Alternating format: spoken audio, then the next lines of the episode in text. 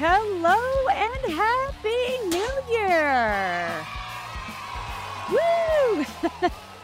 we hope you had an epic holiday season and are excited about 2024. Welcome back to another amazing episode of Open Relationships Transforming Together. I am your host, Andrea Miller. I am joined by my incredible team, co host Joanna Schroeder, and our amazing producer, Brian Adkins. Thank you guys. Happy New Year. It's so good to see you. Oh, Happy New, Happy Year. New Year. I mean, how was it 2024? How'd that happen? I feel like it was just 2023. It's Like, amazing time is every year. accelerating. I still have that thing where it's like, oh, when something happened in like 95, I'm like, oh, that's what, like five, 10 years? Yeah. Yeah. Yeah, no, no, it's that's like, ah, 25, 30 years ago. Mm. yeah. Yeah. That's when I graduated from high school. So it really feels that's the year. It's it's very uh personal. Mhm. All right, we have an amazing show teed up. Um, we are excited to kick off 2024 with confidence and joy. And for real, today's show can change your life in a really beautiful way. We're going to talk about our mega, mega, mega mission to curb comparison culture.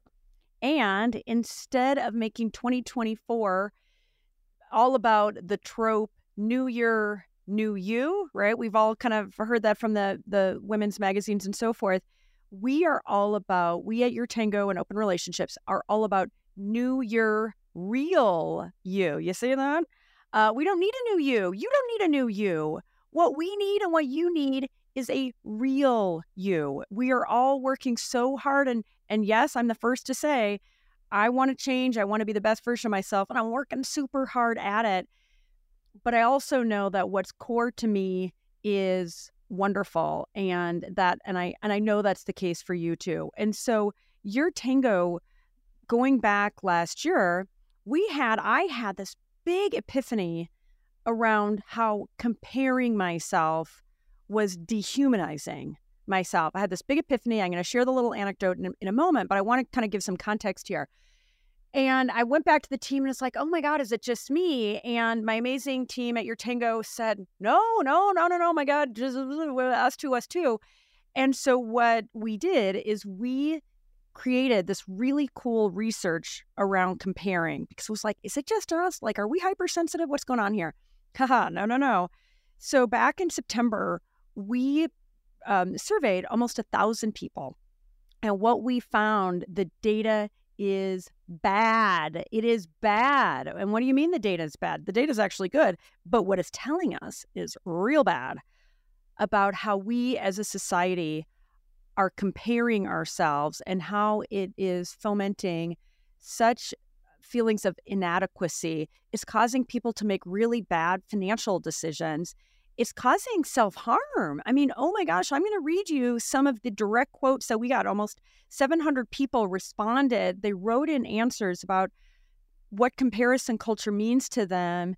And oh my God, it stopped me in my tracks. And we, Yeah. in addition to that, that that qualitative, um, quantitative research, excuse me, we talked to about a dozen experts who assured us this is this is normal. It's not going anywhere. So we are not here. Let me say up front, we are not here to say we're trying to stop comparing because we know there is something natural and inherently human about comparing. But we also know in the last 10 years, as social media has really been on the ascent and and becoming so prevalent in our lives, that it has also been this terrible magnifier of people comparing themselves. And so we here at Your Tango, we've got a pledge, we've got a movement. We're so excited to tell you about it all. And and again, we want you to say, holy crap, I'm listening. I'm going to internalize it and I'm going to change my life because we know that that yes, competition can can push us forward and help us achieve wonderful things, but we also know there's a really ugly underbelly that is dehumanizing and and actually dangerous. Yeah, and I'll just second really quickly the fact that when we did see people's answers come through and uh, us as members of the team looked at it, we were startled but not surprised because Yes. of- I think we knew inside this is what is happening. People are suffering and people are struggling and they don't know how to get out of that and we don't really give people the tools to balance a healthy degree of comparison versus or maybe even inspiration with um self harming type of um self hate for not being good enough or pretty enough or a good enough mom or whatever all those things are. Having so to have enough, that you put know, in front of us. all all Yeah. of that. Yeah and that and that uh, uh, hyper magnification that's occurred through social media. Social media has done some really wonderful things but it's it has an ugly underbelly. So i agree joanna. Let me just rewind just for a moment. If people are like what are you talking about? Comparison culture? I feel like it's um, just something worth pausing to say how we define it and how we think about it is a pervasive phenomenon whereby individuals regularly measure themselves, their achievements, their possessions, their bodies, their life circumstances against those of others. And here's the kicker so often those comparisons are warped, right? Especially if you're thinking about Yeah. Instagram or you're you're taking that that family somebody took a family photo maybe it was the first time that family had taken had been on a vacation in 20 years right? But that photo makes it look like oh my god they're having the best time in the grand canyon or disney or, or wherever. Or what i'm hearing from my friends is oh yeah the you know 15 minutes it took and the shouting that happened to get everybody lined up Mhm. right? And all the ugly outtakes and and what it took to get there. And so what we have found in the in the survey and as joanna was saying it, it's alarming and it confirms our intuition about how insidious and destructive comparison culture is um, and that's why we're calling for we've got to keep it real movement that we're going to come back to we've got a pledge that's super cool and that's why we're urging people to get on board with us to make 2024 all about new year real you in a way that's beautiful affirming right? And and just something that's like great let's let's pull our defenses down a little bit. Let's pull the phoniness back a little bit so that going we can go from comparison culture to connection culture which is what the world Mm. needs. I mean let's face it there's a loneliness epidemic raging there's a mental health crisis raging. We want people to see and be seen and it can be scary. And so i'm going to share let me just rewind a little bit too and just share what what tipped this off for me personally and a couple of anecdotes and and then just you know i know joanna you've got some great stories and advice. And again our goal isn't to say quit comparing but it's to appreciate just how pervasive this is and what we can do as moms dads sisters friends individuals to manage it in a way that it becomes healthy rather than destructive. So yeah rewind the tape. I was at a Tony Robbins event. I'm going to be talking more about Tony Robbins because I'm I'm a fan, and I was honestly, uh, I thought he was kind of broke. I thought he was really broke, if I'm being honest. And then my husband Sanjay told me about some really cool research that Stanford University conducted on Tony's signature Date with Destiny event. And I was like, holy cow! And and the quick 10 second takeaway here is at this Date with Destiny event, when you compare it to other treatments for depression and anxiety, they have, you know, at Stanford, so it's real research. They had two control groups, one using an antidepressant, Zoloft, or, or, or one of the popular ones, uh, mixed with psychotherapy. And then the other control was using psilocybin and maybe some kind of talk therapy.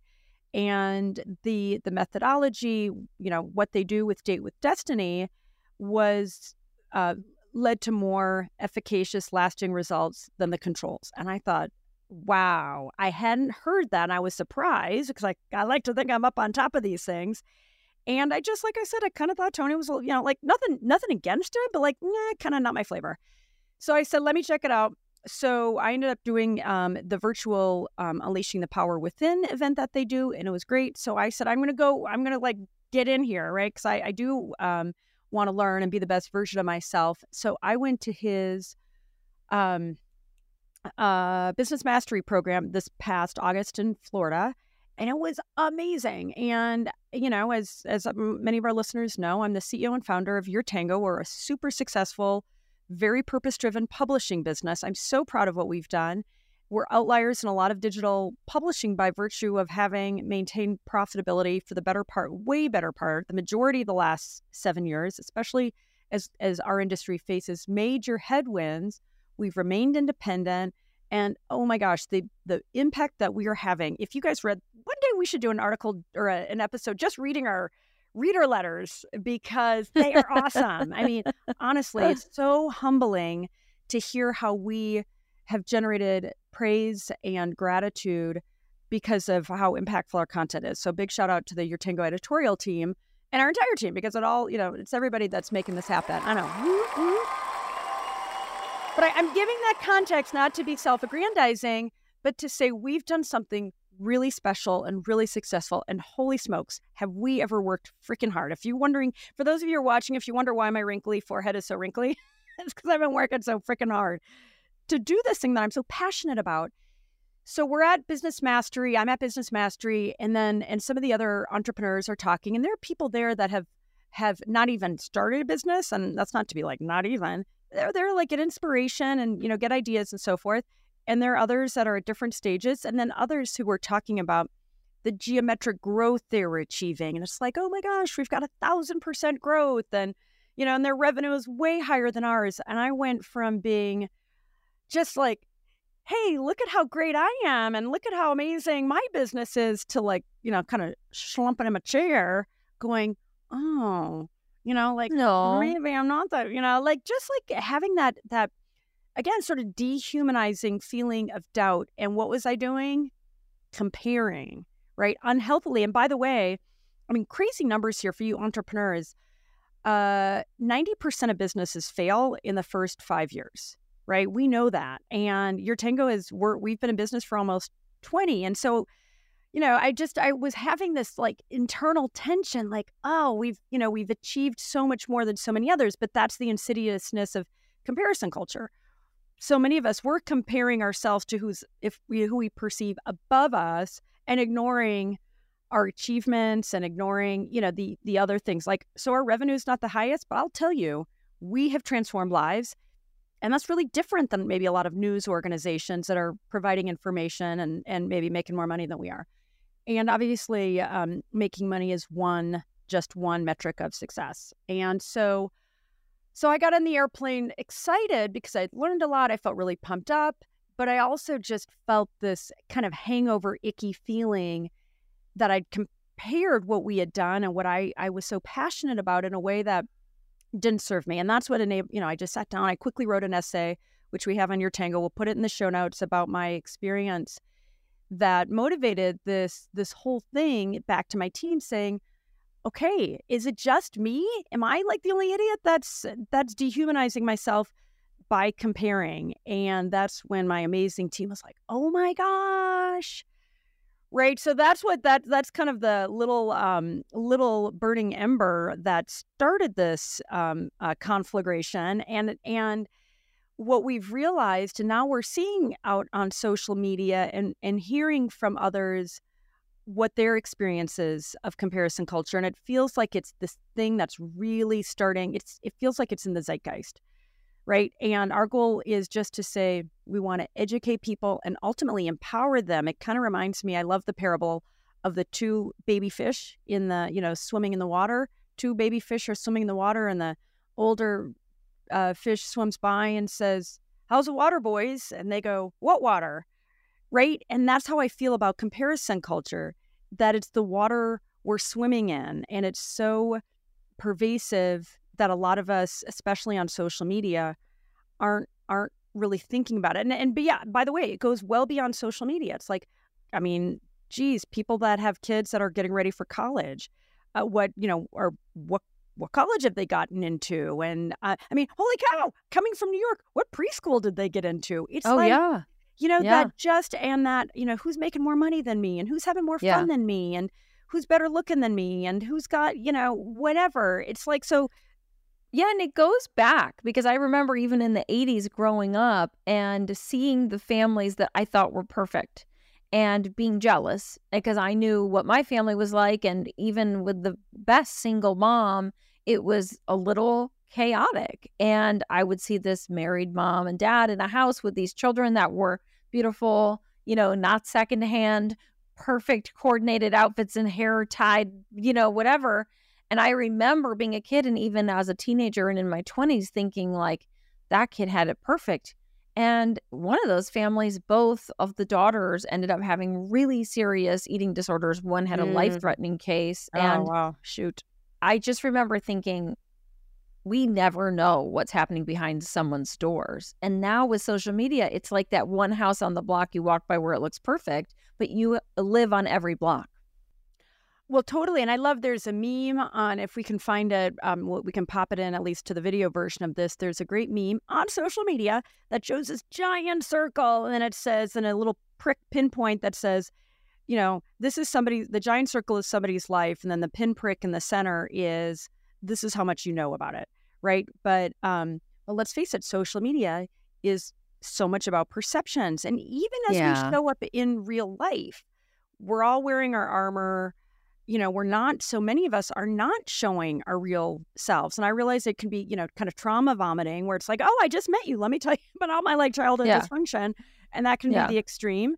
And I realize that there, you know, there can be some value for people to be seen, to be open and honest. But what feels really good and exciting in in this work we're doing is to give people permission to keep it real. So let let me just talk about that. So the we're going to read a little pledge. It's short, and we're going to have a link here. Um, it, it actually, we have a link here. Uh, so in the show notes, you can, um, it's on uh, change.org. We're asking people to sign this pledge and, you know, just as sort of a, a, a little extra, you know, belt with the suspenders to say, you know what, I want to do my part as somebody that's active on social media to keep it real. And we'll talk about a couple of examples. And I would, my, my hope you know, I, I've signed the pledge. My hope is that others sign the pledge for themselves as well as, you know, let's face it, we're social creatures. Like we're all in society and community together. My hope is that we will see some bloopers. We're going to hear some funny stories.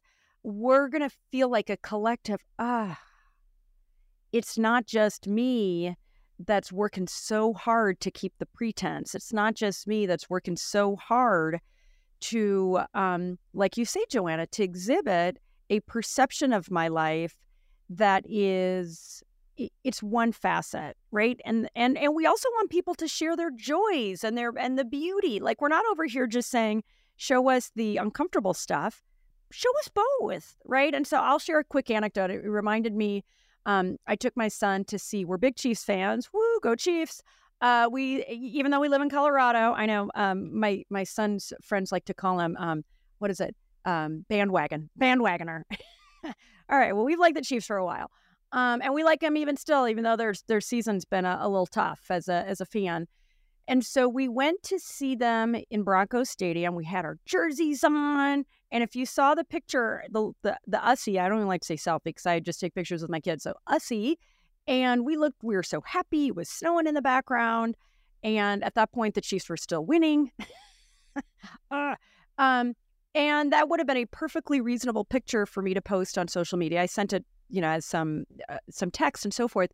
But what that didn't show was three hours earlier in our hotel room that my 13 year old and I were shouting at each other. It was like I was 13, he was seven. and he was being entitled. And for all you moms and dads with 13 year olds, I know you feel me. I mean, it was just, it was foolish. And I'm, I'm saying it to keep it real, right? And, and that's the kind of thing that I'm hoping a lot of people get behind. So as we're sharing these really fun photos and great anecdotes, like so in the caption, hey, Nicholas and I are having a blast in Broncos Stadium, go Chiefs. Oh, by the way, three hours ago, you know, I reverted into a stupid 13 year old, you know, just losing my patience with my kid. Hashtag keep it real. Joanna, do you got you got uh, any uh Yeah, any I you want to add actually- to that? yes. Joanna's like fact, so many. Is there time yeah, for it all? I do. I have I have one that even includes visual aids and producer Brian. I sent them to you on our Slack channel at work. They should be loaded. Um, but I have this beautiful photo that was taken last night, and I'm going to give Brian a moment to find it Right. on Slack. It's because I've been thinking about this. Um, yesterday, I had a couple photos taken by my friend and by her husband that look so idyllic, and I put them on Instagram. And I'm holding my friend Cassidy's baby, who I held when he was three days old. He's like such a treasure for me. He makes me so happy. And we're sitting there. You can see it here. I'm holding him. He's nine or 10 months old now. There's a sunset. We're at Duke's in Malibu. There's a beach. It's just a dream, right? It's like, and then there's me so happy holding him, and he looks mostly happy, and I'm laughing, and Cassidy caught me laughing. So it's like, wow. And there's Cassidy and me, and we're these little happy blonde moms. And, you know, the sunset is perfect. Here's the reality I'm outside with that baby because we had to take our kids to this event where they had to display their manners. It was a school event, our kindergartners, and getting my daughter to this manners event involved crying on both of our parts. right? Come on, baby. Some, some screaming. Um, she had lied to me and told me that they'd already done the event, so I never signed her up for it. So they didn't have a certificate for her. Oh my The whole gosh. thing was so stressful. And so I took Cassidy's baby and I took him outside and I was taking deep breaths because I was so overwhelmed. So you're Oh. looking at this picture and you're thinking, look at this amazing mom holding this perfect baby in this idyllic spot. I was outside because I was like, I'm going to have a panic attack. Oh my god! And I- But I was able to gather myself up, and this baby Mhm. loves birds. So we were talking about birds. And then Cassidy turned around and I don't know what she said, but I laughed. And so I really Mhm. am laughing. Obviously, it's not a glamour You're shot screaming.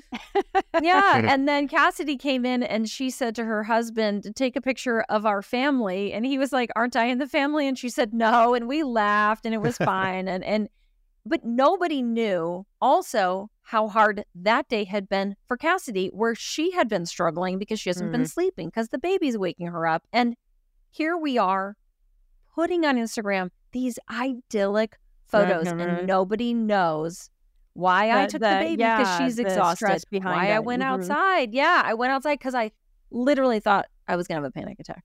Wow, I, I I appreciate that, Joanna, and that's I mean, but that's that's the whole that is it, and it's like if you Yeah. just live your life on social media, you'll say, "What the f is wrong with me?" And it's like there's nothing effing wrong with you. I mean that that's the truth. But let me read, and I, I just uh, so thank you for that. Let me read just again. I I mentioned how tough some of these quotes were.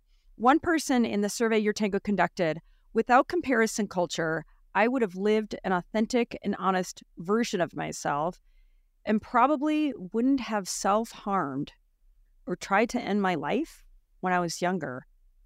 And and that voice wasn't singular. I could sit here and read and go take the show right now to a very dark place, but that quote is very representative. And I do have a couple others that I want to share.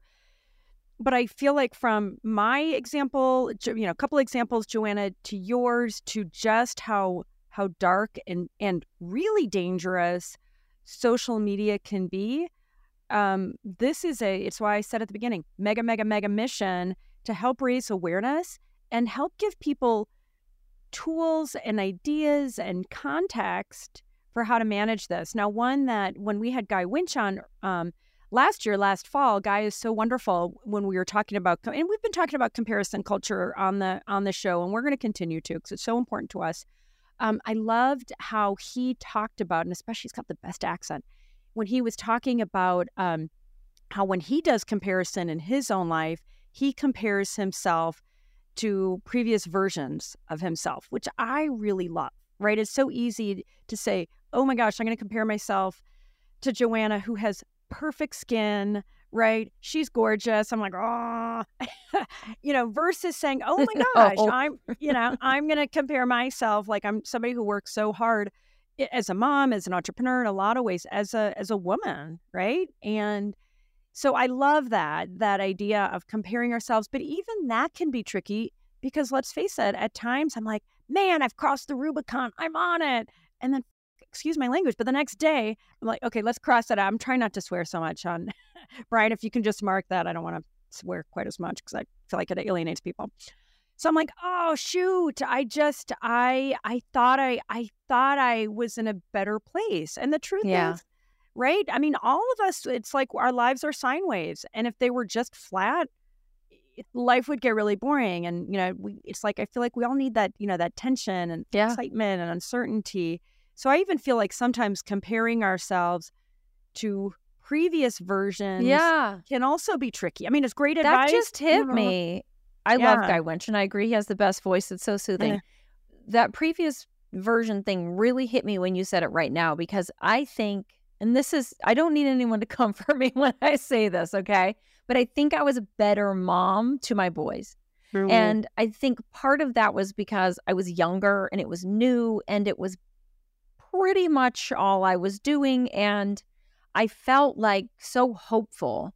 And I'm sure if I were to, you know, rewind like this were a film and I saw myself, I'd be like, no, here's the way you're a better mom now. Mm-hmm. In these ways, you're more mature. You're you're most of the time more patient. You are not imposing whatever.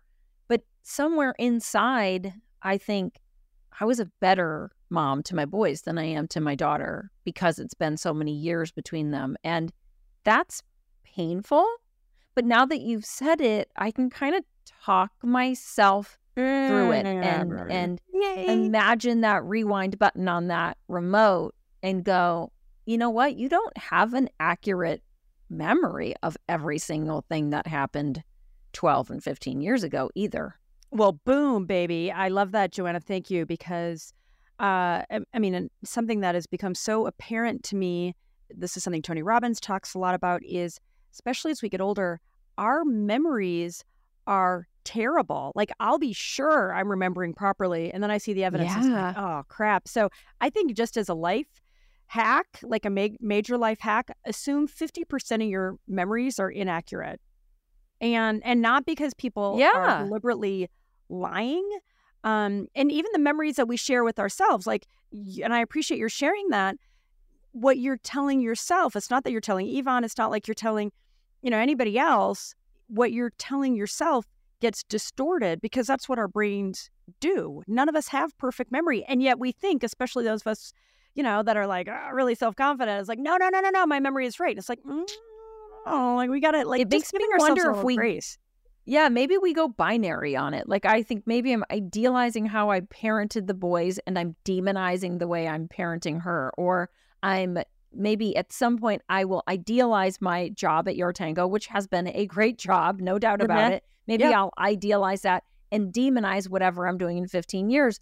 Yeah. Because maybe that's the way our brains well isn't that the good old days right isn't Yeah. that how Yes. i mean how it's like god like you go through the prism of the good old days and there's something inherently kind of in that comparison judgment even if you're judging you know judging it positively it's still creating a kind of a well it, things were so much better before right and Yeah. isn't so much of our society like you know and you know not that we're going to get political but i feel like a lot a lot of rhetoric in you know in the news and so forth it's like oh my gosh how terrible things are and some things are really really really challenging but there are so many Yeah. beautiful things Yeah. so well, I you think, hear a lot about like the old timers, and now I unfortunately count us as old timers, but our parents especially, um, they do say like there used to not be so much crime, and people who lived in our area of California often are like there's so much crime, and then I just looked at some objective data Mhm. on Ventura County crime rates, and they have been going down, down, down, down, down. And education graduation rates are up, up, up, up, up. I mean, it's Okay. amazing. Arrests of youth are down, down, down. It's incredible, but our memories, you can see why we hear about the bad stuff more. So we think Yeah. it's bad now. And also, yeah, I think you're right. It's like, oh, back in the good old days, Ventura County was so pure and squeaky clean. And maybe it wasn't actually true, right? Yeah, no, there's definitely a a prism that warps things, I think, um, individually and collectively. So let me share a few of our other stats that are arresting. Um, what we found is 62% of people indicated that it is super or somewhat problematic. That comparison culture, I should say, is super somewhat problematic in their in their lives. That's three out of five people, folks. Um, and then even worse, almost four out of five people, 79% stated that it is super or that comparison culture is super or somewhat problematic in the lives of their kids or others they're close to. Uh, about one out of five claimed they compare themselves in unhealthy ways every day. And then just over half said one um, the one thing they compare themselves to most. Uh, thanks uh, for the the visuals here, uh, Brian. Um, is compare themselves to others is uh, in finance, right? So people are making these really dangerous choices out of comparing that are are creating a shaky foundation for their financial future and their financial well-being and you know and it's coming from a place of i mean fear i guess like and and perceptions Yeah. uh, and you know and just as we were talking about a little while ago with just how how dangerous this can be at the extremes um, i want to read a quote from this article that we wrote young people are suffering and i think we can presume they may be even dying from comparison culture Suicide is the second leading cause of death in the United States for ages 15 to 24, according to the National Alliance of Mental Illness. We know there is a strong correlation between comparison culture and mental health. 73% of survey respondents link comparison culture with depression and other mental health challenges, from dealing with body image issues and social status to grades and other markers of fitness and achievement. Um, 60% reported that comparison culture leads them to feel inadequate. Um, and then there was another big one, a couple. Um, uh, did I read this one? Uh, yeah, actually, uh, two more quick stats because they're just compelling. 71% of respondents feel social media is the largest contributor to comparison culture. And 89%, almost 90%, feel the problem is worse, that comparison culture is worse compared to the last decade. And so, again, social media can do wonderful things. Yeah. You know, I'm not here to dunk on social media entirely, but it, it is to me an important call to action and and raising awareness because it is, I feel like it's just it's the water we swim in now as society. Yeah, it And is. from- And I'll tell you, if you want to have a hopeful moment with um, social media, I I heard an interview with a comedian who got a letter from someone, and he does very kind of dark, irreverent comedian comedy. And I wish I could remember his name. We'll find it and we'll link to it. Um, but he was he had a letter from a reader who said that she was planning on ending her life and she saw found one of his comedy videos and she watched like 10 of his comedy videos while she waited for her family to go to bed so she could end her life and she laughed and then she laughed again and then she was like maybe i can live one more day and Oh, it was my like God. 10 years ago and she's still around and that was a reminder to me too that I always want to polarize. Again, it's my instinct to be like social media is so bad for our kids. And then I think of this teenage girl who was scrolling and found something funny and realized maybe there's something to be happy about. It just well, and me. something that yeah, something that that artist, that comedian artist, you know, and I feel like that's the beauty of of great comedians. Even in the darkness, they show our humanity, right? Yeah. and it's like, oh my god, we're not alone, right? And I'm just gonna read. I'm gonna read another one that just really adds to that. Just, I mean, not because I want to be macabre. I just, I really want people to go, holy crap, I got to take it seriously. So another um, another person wrote in to our survey because of comparison culture, feelings of inadequacy added to my drinking habits earlier in life. When I experience this, I often get suicidal. And no, it's not helpful. Right? And so, Yeah. I mean, now people, uh, kind of somebody could say, well, you know, it's not just social media. And I, I would say, I understand that there, you know, people are, are sensitive and there are some inherent uh, vulnerabilities, but I would contend very strongly that um, that uh, social media is this magnifying force. The data, the data shows it, right? So let's not fight Yeah. the data. But now, like Yeah. you know, back to our pledge, the goal is to say, how can we use social media as an opportunity to laugh at ourselves, to keep it real in Mm. ways that, you know, it's so. I feel relieved. That, I mean, I'm 52 now, and I've tried to keep the pretense up, and it's like the more I feel like I can show my real self, you know, goofy, foolish, in in all of those ways, the better able I am to connect and and feel like okay, I'm I'm good, you know, Yeah. versus trying to. It's exhausting to keep a, a pretense and to It keep some faux version of strength and perfection, you know. And then the people who meet you in real life, when you do that, and I've met a few people like this, they don't know you. They don't recognize you. I there's a a parent that I have run into, and I didn't realize it was this Instagram influencer because this parent portrays an image on social media that is so different than real life when the cameras are Mhm. off. And Mm-hmm. my first instinct was to judge this parent for this. And then I was like, no, no, no, no, no. This is tragic. And we're Mhm. all a little bit this way. But to not recognize this person who's very recognizable, their image is, and then to be like, wow, nobody knows this person. It, it really broke my heart and reminded me of like, listen, we don't have to show our worst moments all the time. Mm-hmm. There has to be some balance. Mm-hmm. Well, that's a good segue for the. That's a good segue for the pledge, and that's so. We're asking everybody to sign our New Year Real You Keep It Real pledge, and I'm going to read it real quick. Uh, don't go for a coffee. Keep listening. It's it's not too long, uh, but it's so good. It's so good, and I, I'm just asking everybody to to sign it. And you know, if you've got kids who are on social media and friends, um, sign it and share it and keep each other accountable. So, starting this new year, I pledge to take a stand against the destructive, insidious problem of comparison culture on social media by committing to participate in YourTango's Keep It Real movement.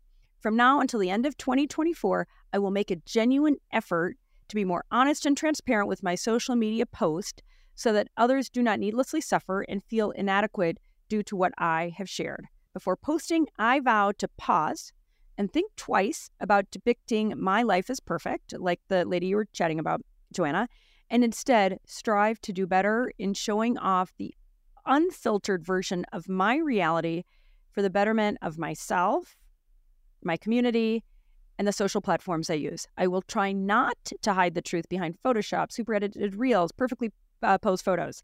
I will try to find other ways to hashtag keep it real. When I have a super cool pic I'm excited to share, I'll be willing to say, a little like what you were talking about, Joanna, say that this is a 12th shot or share one or two of the outtakes. I will also be willing to share what happened behind the scenes in the caption, even if it means saying, we got this perfect shot because for 15 minutes I shouted at my kids to line up and smile. Hashtag keep it real. I will also continue to share my moments of joy, love, beauty, fun, and wonder with the intention of sparking joy and forging positive connections on social media.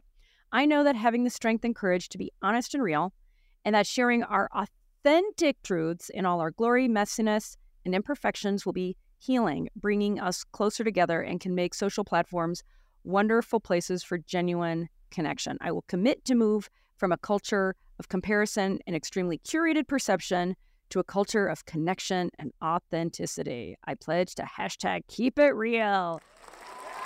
So and I'm going to give uh, uh, our one of our amazing team members, uh, KK Kayla Keegan, who wrote that with you know some input from others. But it's like, amen. I mean, let's free Yeah. ourselves, right? Let's free ourselves by not having to keep up with the artifice and the pretense. Yeah. You know, it's funny because um, I'm going to ask producer Brian, uh, who's the Kelce brother that has the big beard and the lovely wife? Oh, wife? Jason. I'll Okay, tell you because so- he's a yeah he's an eagle. And I know all Okay. about football. um, I was that was so sexist of me to presume that Brian knew about that's- I football and Andrea didn't. I'm going to call myself out. I'll be real. That was I, sexist. you just cheated up so I could look how smart I was. Like like I'm a super cool football fan for all. Yeah, all oh, of good, the other football fans. Who am I? Well, so Jason Kelce and his amazing wife, I've seen clips of their podcast, and it's so it's so awesome. Um, they actually have a branded content on TikTok right now of that's exactly that with a holiday photo showing the shenanigans it took to get their Oh, family nice. holiday photo. And I was like, I love this. And I do think that from what I've seen of their brand, their marriage is a little bit like that, where they've done a good job showing like she's annoyed with him. He doesn't understand her. Like there's this fun dynamic that at least represents some degree of reality. And I'm sure that they, like every other couple, has had terrible moments that they would they wouldn't share, nor should they. We all deserve our privacy. But to s- at least see that this super perfect athlete couple is not always perfect is refreshing. I'm going to say this, Jason Kelce. Please sign our pledge. Get your wife, maybe get your brother, maybe his girlfriend. we'll take What's all that the we'll take all name? the Kelces. Yeah, we'll take your who's mom. that? Who's that girlfriend? I know. I don't know. I've never heard of I'm her. just, I'm just going to shake it off for a little while. Yeah. Um, oh. but, but yeah, I mean, I love that, and I and that's the power. I'm so glad you brought up that example. Like, I mean, seriously, props to even if he's an eagle and he's you know trying to beat the, my my team. I mean, props for these people with power and celebrities and superstar athletes. They have disproportionate power and they're Yeah. giving permission implicitly for others to keep it real. And I realize if you're Jason Kelce and super cool, that it's like there's a little bit of a maybe a buffer or an insulation. It's easier. Yes, in- it's a privilege. in a lot of ways, it's easier, but it's like you know what? It, it is. It isn't so hard for for those of us who aren't celebrities and superstars to do that for for ourselves, for our family, and to Yeah. your point, like the bloopers, they, they can be so funny. It's like yeah, and you know, set ourselves freeing. free. Yes. Yes. It's like, yeah, I so years ago I did this campaign for um, Chevrolet where I was talking about I don't even remember which car it was, but I had to stand on like a bluff and give this I don't know, like a talk about Chevrolet for brand new Oh, wow. content that I was writing. And um yes, back in the day when you could really make good money talking about a brand and then you'd weave your own brand in. It took me 45 takes oh, because yeah, because I have better. a yeah, I have a working memory deficiency. Brian has tried to work with me on setting up the tech the technology here and he's learned I I I literally can't remember what to do. I have to have a list. So I would they were like, "You'll be fine. We'll have cue cards." It was so hard. And it was like again and again and again and I wanted to cry. But of course, the thing that hit all of these it was like YouTube pre-video, pre-video, everything was like, look at me, I'm a blonde mom out on a cliff talking about something and cars and sh- sponsored by Chevy. Nobody knew. I was like, I'm never gonna get this. I'm never gonna get this right. You Well, know? totally. And you could see how influencers, in fact, I want to share another anecdote, how influencers would look at that and go, oh, why am I not on a bluff talking about Yes. Chevy? And they have no idea because you've been working so hard for so long, Joanna, to get, Yeah. the- you know, and I'm- I mean, wow, props to you for getting these amazing stories that go viral, your articles in the New York Times, and you've got a book No, deal. thank you. But holy cow, you've been Oh, busting your booty, you know, Yeah. as a mom, as an author for over 20 years, right? There's no Yeah. overnight success. No, Um, but I and there's a wanted to- lot of grief, and there's a whole novel Oh. that's just in a garbage can that took years and years to write. That's not good. That's Yeah. what people don't see. But that's like, that's the, that to me is a compost. I've tried it as an as an author and a creative person. I've had to to to develop the wisdom because it wasn't there to look at that what doesn't get seen as Yeah. the the compost. It's the fertilizer for what Oh. does you know materialize as as some as beautiful work, right? But without it, I love that. well, thank you, darling. The Um, yeah. scraps, the refuse, right? Yeah, and like but it- it's not like a it- bin it- liner. It's, No, but it, it it is the fertilizer. It's the compost. You know, and fertil like it's the I say compost because I think of compost as the organic material. Let's face it, you can go and buy Mhm. shitty fertilizer from you know with crappy chemicals. I'm a gardener, so I know about this stuff. Um, I think of the compost as the sincere organic matter that had to come out before the you know before the the the blossoms the flowers the carrots you know before all the good Yeah. stuff could Yeah. really emerge it's like and it's not a oh shit you know that just a waste of time Mm-mm. no it's not it really it- Yeah. you have to trust that but i want to share i we had a wonderful uh, videographer come and, and do some work with me a few weeks ago graham shout out to you Woo, woo. he is this really successful videographer that had this rock star lifestyle. He'd go all over the world. He had all these Instagram followers. He's like a snowboarder, surf, surfer guy. He's super cute. He's tall and handsome and just so charming. And when I was talking about comparison culture, it's like he got really serious and like, you know, like, like the vibe changed quick. And he and I finished the shoot and we went for a hike behind my house. I'm like, yo, what happened? And he's like, oh my God, I've got a comparison story culture, a co- comparison culture story. And I'm waiting for, you know, something terrible. But he like completely head faked me. He said what happened to him was that he'd get all these DMs and messages to him saying, oh my God, dude, I want your life. Like, I feel so inadequate compared to you. How do you do it? Like, how do you, you know, how do you get to go all around the world? He's a youngish man, but he's been busting his butt for over 10 years. He's really good at his craft. He's taken a lot of risk. He doesn't, he's not a full time anywhere, right? So it's like he's, he's been in the gig economy and, you know, and willing to get out of his comfort zone. And he just said it was so dehumanizing to him to have, you know, to feel like he was creating that, de- you know, if you will, that dehumanization where others were comparing and feeling like because of his success and his unique lifestyle that he was causing others to feel badly. So he shut it down. He's like, I'm not, com- I'm not contributing to that, that. That makes me sad though too because I want him to have his lovely lifestyle. And actually, yeah. this leads me into this article I wanted to show you, and you okay. haven't seen it yet. But um, Sara Petersen is an author who wrote a book called Momfluenced. In fact, we should have her on the show. She's so interesting, talking about mom influencers and the yeah. role that they've played in our society. So it really fits in perfectly with comparison culture. But what she wrote about was this binary we got into where there was perfect moms, perfect moms, everything was perfect. And then there came kind of an era of much she's saying maternal dread. The the uh, article is ah. called Reclaiming Maternal Dread, where we just talked about how hard it is to be a mom. Or it's like it seemed like everywhere you turned, it was like this sucks. My husband's terrible. The kids are barfing all over me and sharing our worst aspects of ourselves. And then we got into this polarized thing and um, the author of the article that Petersen is citing says Cohen talks to several mothers who feel as though they can't express their maternal joy for fear of being labeled holier than thou, yeah, right? You're even an uh-huh. aspiring trad wife. And I think that when we get down to it, it's it's this need to say who's good and who's bad. And we idealized motherhood for so long. Mm-hmm. We were so relieved when people showed the reality. And for some reason, yeah. this pain inside of ourselves when we're struggling, when we see someone who's not struggling, if we aren't trying to be like them, we're probably mad at them. Mm-hmm. Like how and what judging. gives you the right? Yeah, what yeah. gives you the right to love being up all night with your newborn? It was so hard for me. What gives you the right to be able to always speak calmly to your four year old who's like screaming on the floor of the grocery store? What, what gives, gives, you, the right, to do gentle parenting? Yes, yes. a gentle like, I can't do it. Why do you get to yeah. do it? And the reality is, every parent in general is really happy and struggling.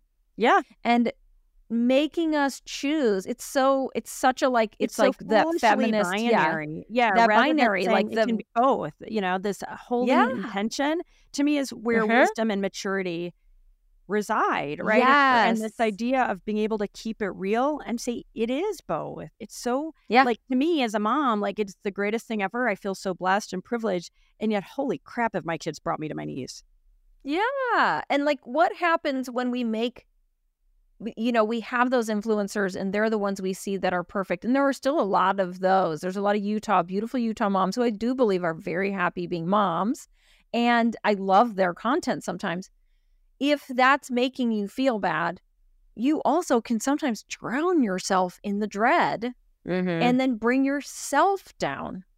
Well, totally. So we doom scrolling. Yeah. I mean, when you think about, you know, people, you know, just even the use of social media in terms of doom scrolling and and how we, you know, social media ends up becoming, eh, you know, kind of this um this filler in our lives, yeah. and and it is going to what we consume is going to to a large extent influence it's like you know if we're hanging out with people that are grateful like gratitude mm-hmm. is contagious if we're hanging out with people that are resentful freaking resented resentfulness is contagious yeah. and i think that's also and, why social media is this big magnifier yeah yeah and if we're hanging out with someone who's forcing themselves to express gratitude all the time we're gonna sense the inauthenticity oh, too, yes. right? You know, like oh, totally. I've got to always be okay. Everything's going wrong, but I'm well, so that's toxic positivity, that... right? I mean, yeah. That, there's been a lot of negativity on mm-hmm. positivity, right? Because yeah. it's like it's it's faux, and there, you know, I think it yeah. comes from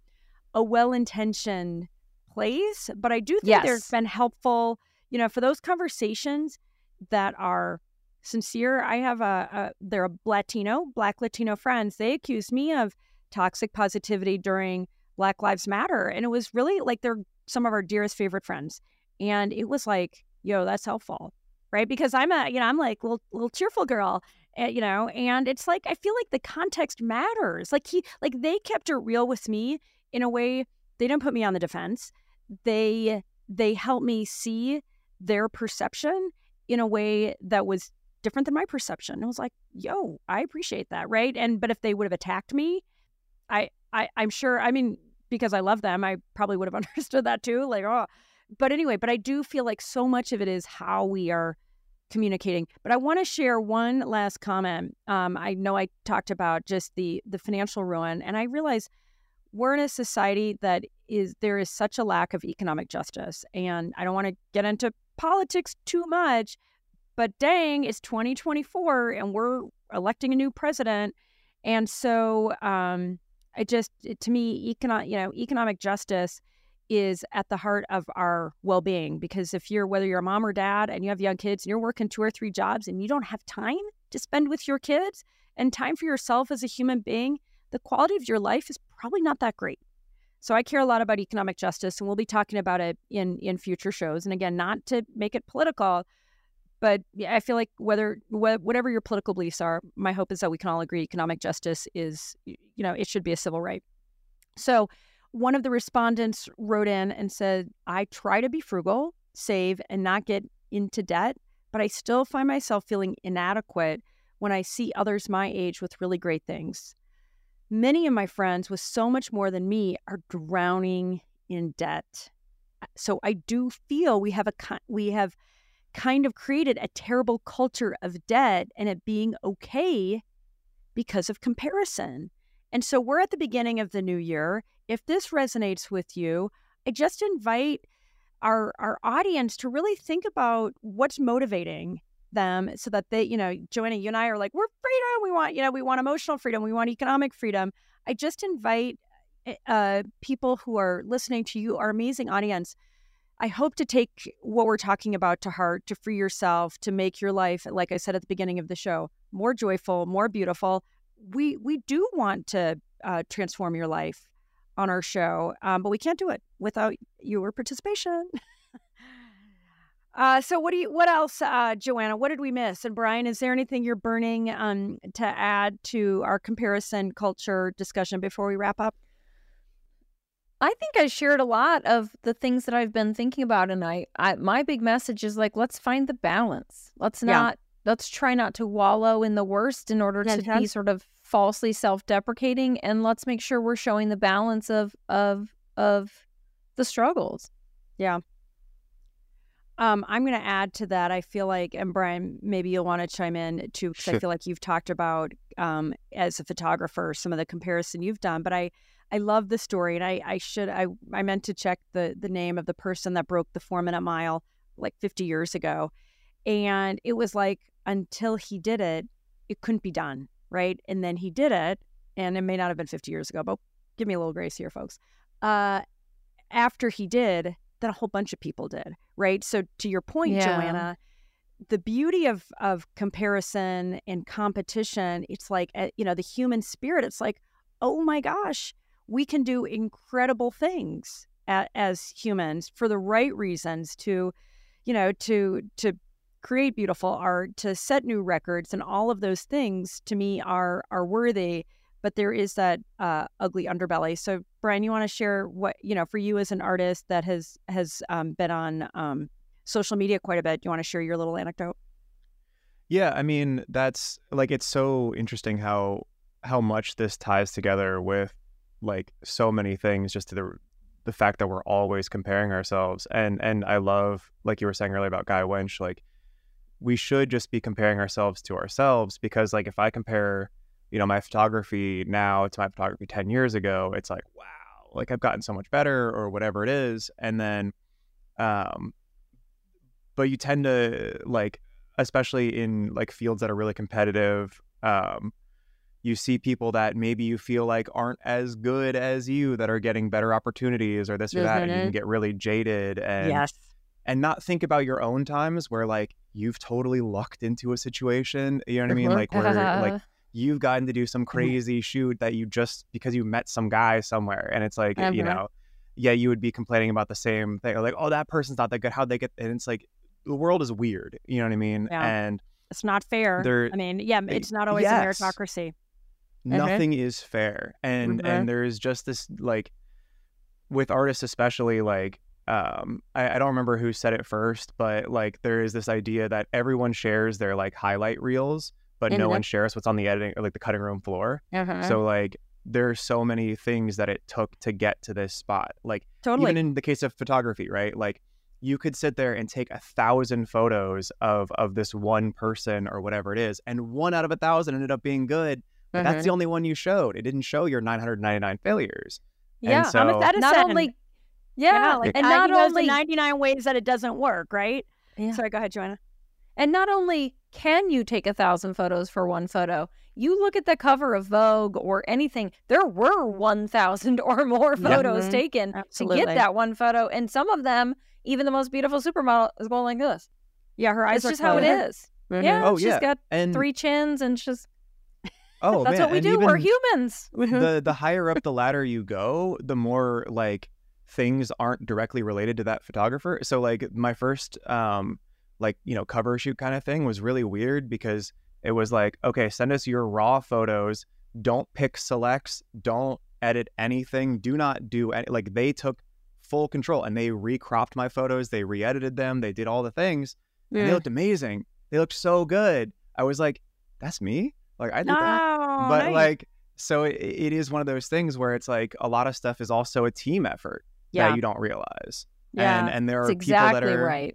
hmm so like the even the uh, this is the last one i'll leave it on but i remember um uh because i've always been like kind of like lanky skinny guy um the uh there was like famous photos of justin bieber when he was first doing his little transition into a bad boy. And um and he's like shirtless and he's like tatted up and he's just you know black and white. And um, and I saw like on- only recently, like a year or two ago, like the the actual photos, and these Photoshop they've been Photoshopped to hell. Like he looked Mm. so much more built and whatever. And the regular version, he looked just like me. He looked like the skinny weirdo like me. And I was like, oh, oh, we're calling you I wish I Justin from now on. Forget Yeah. Brian. Oh my Rest in gosh. Brian! That's hilarious. But I was That- like, that oh, just warmed my heart as a Mhm. mom of teenage boys writing Yeah. a book about teenage boys. That's Yeah. so powerful, Brian. And you don't hear men talk about that. We need to hear more of that. We really oh, do. that's why I'm super pro like Timothée Chalamet taking his shirt off and everything. Because he's even skinnier than I am, and uh, like uh, so. But he's like shirtless and everything, and he's not like ripped or anything, and it's just like yes, different body types because like I don't know, like uh, again, I do feel like I perpetuate that in some way too because as a photographer and stuff, if Ah. I'm doing like a fitness shoot or whatever, I'm gonna get the most jacked dude I can find and then put him in some some tight fitting clothes, and it's Yeah. like so. I don't know. Like, I need to be a part of that. Maybe that's what I'll. Maybe that's my New Year's resolution is I'll be a part of the like. Keep it. you uh, keep it uh, real. keep it uh, real. Brian. Yeah, Keep it real, exactly. baby. Yeah, no, I love that. All right, I'm gonna l- let us uh, close up here with just a, a couple of uh, a couple of hacks. So for for those of us who face a, a comparison thing, um, right after we we watch or listen to the show, um, one is uh, from my dear friend Joanna. Uh, Joanna, I love what you shared. What you say to your boys, and maybe Ray too, baby Ray, when they're you know maybe feeling a little blue about um, you know better athletes or musicians or whatnot where you say it's just different, right? And I just love that, like neutralizing, you know, because we can glamorize what other people's people are doing, and there's just it's like there are so many factors that we don't know about, and um, you know how much effort was put in, Yeah. blah blah blah blah. So I love that. I always say, we're doing something different, or Yeah. you're doing something different, or I'm doing something different. It doesn't mean we're doing it better, just- but it might be different. Yeah, Yeah. and I just feel like it's such a great neutral reframing. So I love that hack. And then I love the one I'm going to give credit to one of my besties from high school, my friend Courtney, when she talks about like she'll she'll see something, somebody really successful or whatever, she'll say that's for me. Right? Rather than being jealous, rather than putting that like you know, sort of scarcity mentality out, like a little bit of like, hey, come on, it's 2024, people. Let's manifest the most beautiful, abundant lives we can for ourselves. So I've tried to uh, adapt that, adopt that too, where it's like, oh, you know, that that trip, that experience. I, I'm not big into like er, Birkin bags or any of that crap. Like, forget it, I don't need it. but the the experiences, you know, and that, you know, and it's like, oh, writing a best selling book or whatever. Ah, that's for me. like it changes the energy, right? And saying, you know, Yeah. universe, that's for me. I'm saying yes to that. You know what I mean? Like to me, I just I'm like, oh, I love it. I like that you're saying that she can have it and you can have it rather than she doesn't deserve it. I do. It's like I'd like to try to do that too. Yeah, yeah. There's room. I mean, we are in a bountiful universe. There is so much abundance and beauty for us all. So to me, it's just that that energy of abundance and empowerment is it's a choice, and it's a choice all of us have. And I feel especially passionate because that wasn't available to me before because I was ignorant, right? And as I've grown older and I've worked super hard to figure out how I can have a, the most beautiful, uh, you know, abundant life that I can share with other people, it's like, oh, you you start to realize like there's enough abundance and beauty to go around. Okay, that is our show. Thank you for tuning in. We are so grateful to our audience. We we sincerely love you. We are working so hard for you. We've got so much in store for you for 2024. So please join us. Please sign our Keep It Real pledge. It's New Year Real You. And if you um, haven't been following us, please do. Please subscribe. Please like us. Uh, write to us at uh, openrelationships at yourtango.com and um, give us feedback in the comments. However you want to communicate with us, we are grateful and eager. We'll take the uh, we'll take the praise, but we really want your um, constructive advice. Tell us how we can make this show even more amazing for you. We are here because we want to serve you. Happy New Year! Happy New Year! Happy New Year. Oh, Brian, I like that dance.